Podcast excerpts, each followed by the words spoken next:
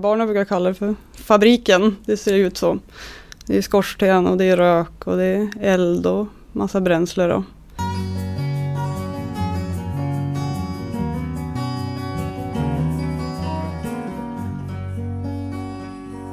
Hej och välkommen till Teknikutbildarkvarten. Det här det är första avsnittet i en serie poddar från Teknikutbildarna. Och vet ni, det känns redan aningens hett.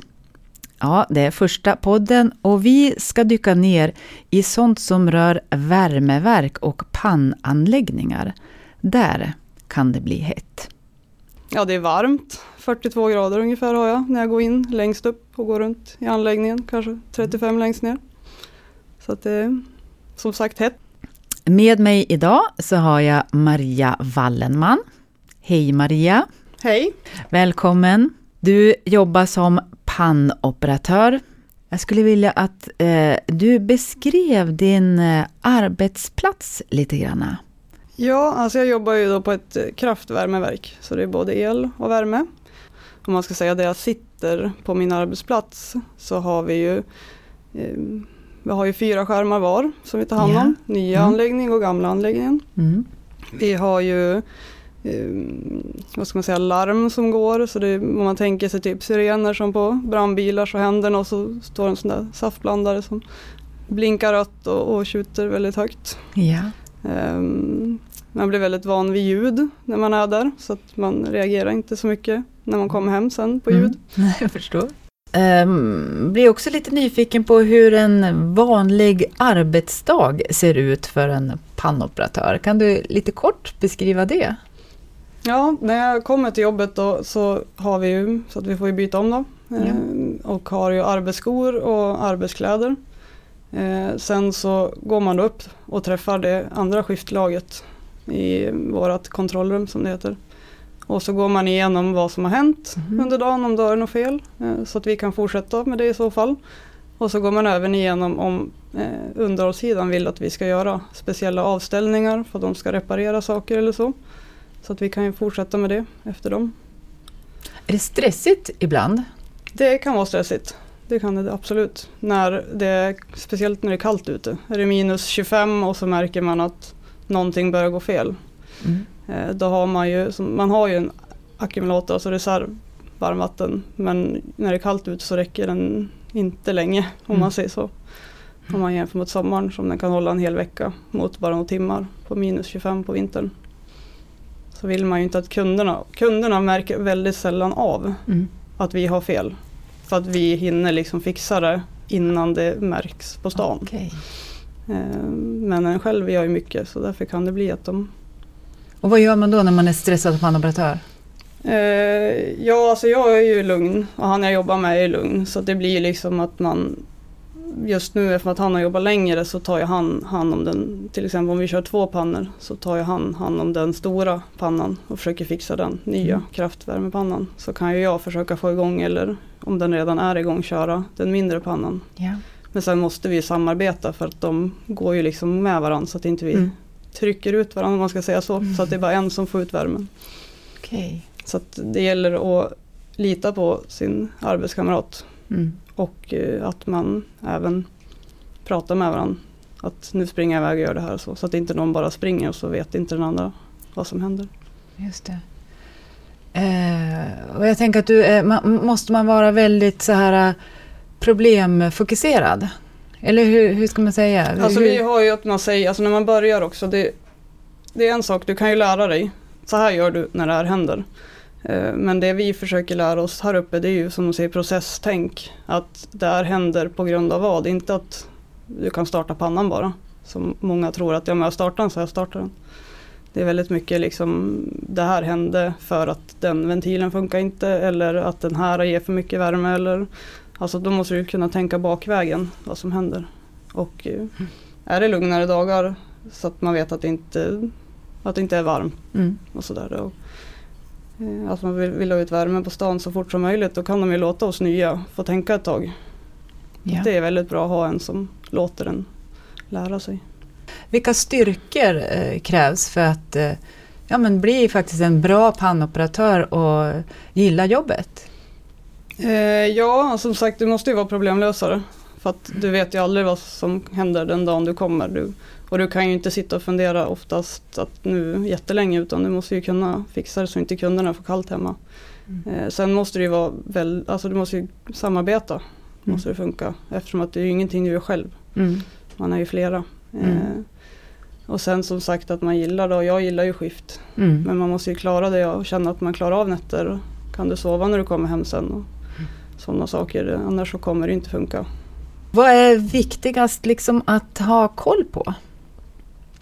Ja, alltså skulle jag säga vad jag tycker är väldigt viktigt, det är ju dels att man känner den man jobbar med. Vi är ju ett litet verk, vi är två stycken, och händer det någonting så måste ju båda göra samtidigt, så man har ju inte tid att hjälpa varandra på det sättet. Så mm. det är bra att känna vad, vad kan han och vad kan jag, hur arbetar vi tillsammans bäst? Och det har man ju liksom lärt sig under tiden, för vi har ju alltid samma person vi jobbar med. Mm. Ehm, och sen är det ju skönt när man är ny att man har någon som kan och mm. kan lära ut på ett bra sätt. Mm. Ehm, du måste ju veta som sagt vad du ska göra, och det är ju lite svårt att säga eh, viktigaste, utan det är ju mer att, ja, att man hela tiden sitter uppdaterad och mm. går igenom system. Och, vad är det som kan hända då? Ja, alltså vi håller ju koll på, det är ju tryck och det är ju temperaturer, och det är ju liksom på nätet upptäcka om det blir ett läckage, om vi tappar difftrycket. Eh, pannan kan ju trippa om det blir för varmt, så att det, alltså då betyder att den slår ut sig, stannar ju. Mm.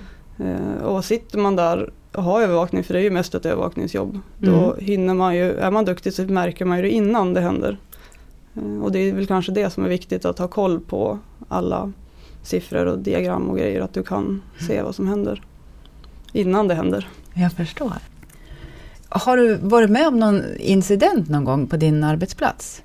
Ja, alltså jag har aldrig varit med om det själv. Alltså det har ju ja, hänt små grejer liksom och sådär, men ja, någon som har ramlat och någon som har gjort illa sig sådär. Men mm. eh, inga liksom större grejer som har hänt när jag har varit där. Jag har inte gjort någonting själv heller, så att det är mm. bra.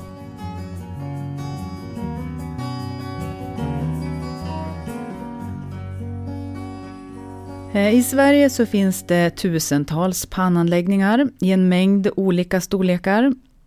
Och varje pannanläggning har ju förstås sina egna pannoperatörer. Och det rör sig faktiskt om en yrkeskår på tjugofem tusen personer. I december tjugo sjutton kom en ny A F S, en ny arbetsföreskrift som faktiskt rör dem alla. Och jag pratade lite tidigare över Skype med Anna Lundbäck som har flera år inom produktionsindustrin bakom sig.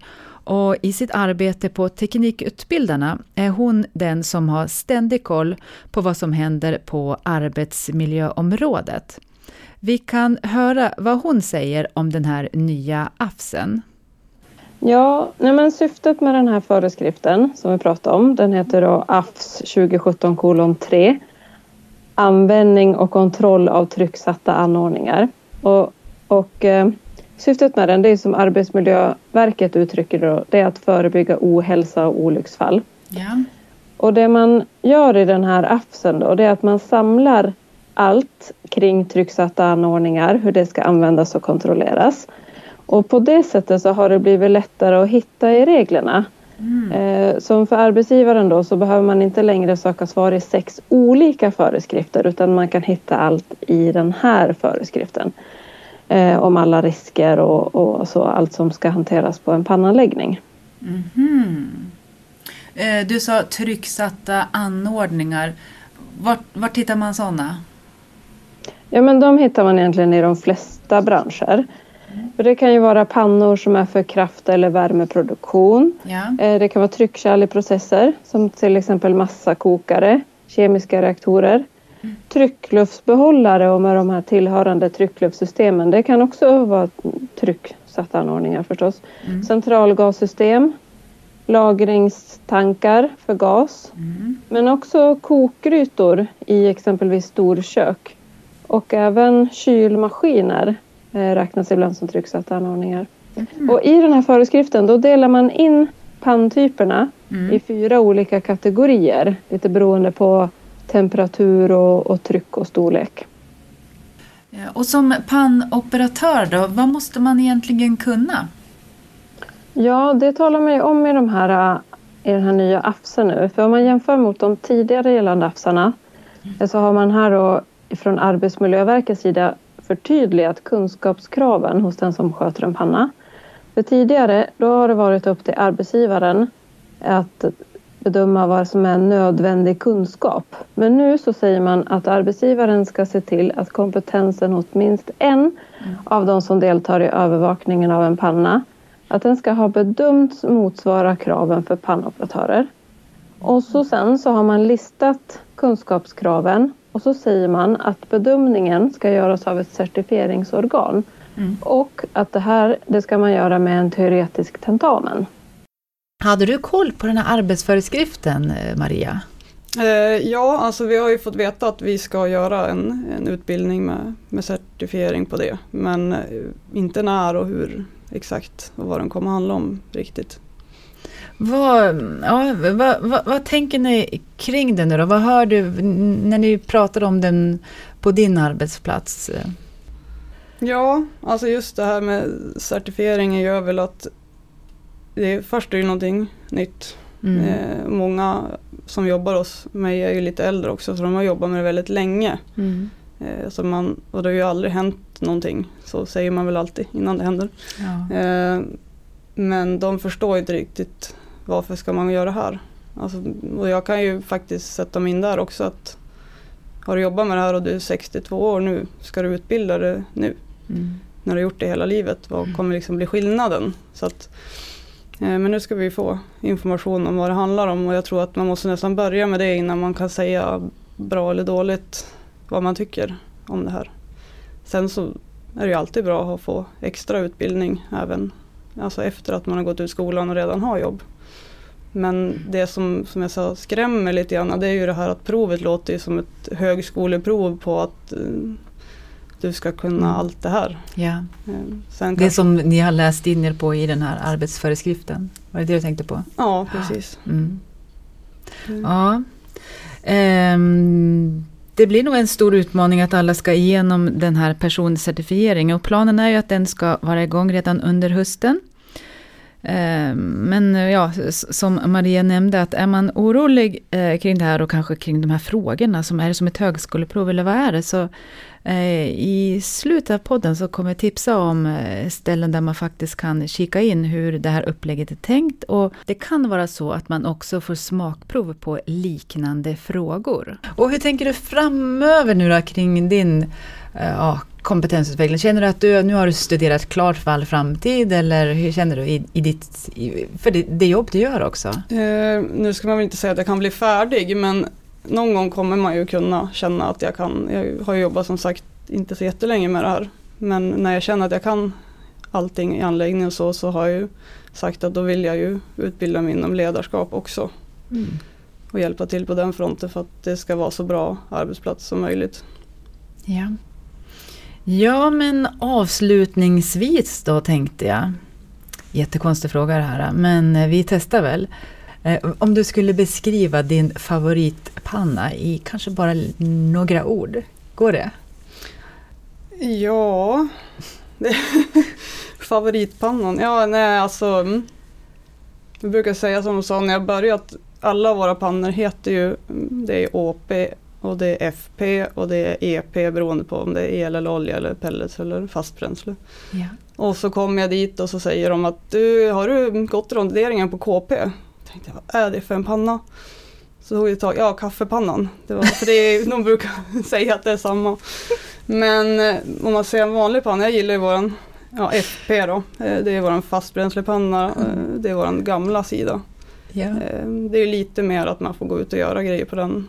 Med sotningar och sådär. Den är inte lika med mycket eh, automatkörd då, som kraftsidan.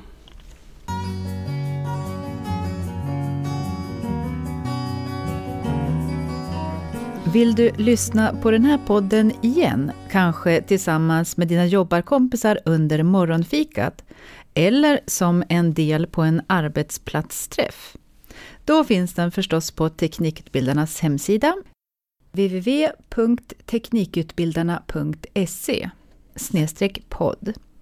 Där finns också en pdf som tydligt beskriver ett tänkt utbildningsupplägg för pannoperatörer och även en beskrivning på hur själva certifieringen går till. Vi har också länkat till en Kahoot, en frågesport, där du får en försmak på frågenivån i teoriprovet. Det är tio frågor som du kan göra för dig själv, eller varför inte köra frågesporten gemensamt, kanske ett arbetslag mot det andra. Själva podden finns förutom på Teknikutbildarnas hemsida på de ställen där poddar finns. Tack för att du lyssnade och på återhörande. Nästa Teknikutbildarkvart, då lägger vi allt ljud och hela kvarten på temat bullriga arbetsplatser.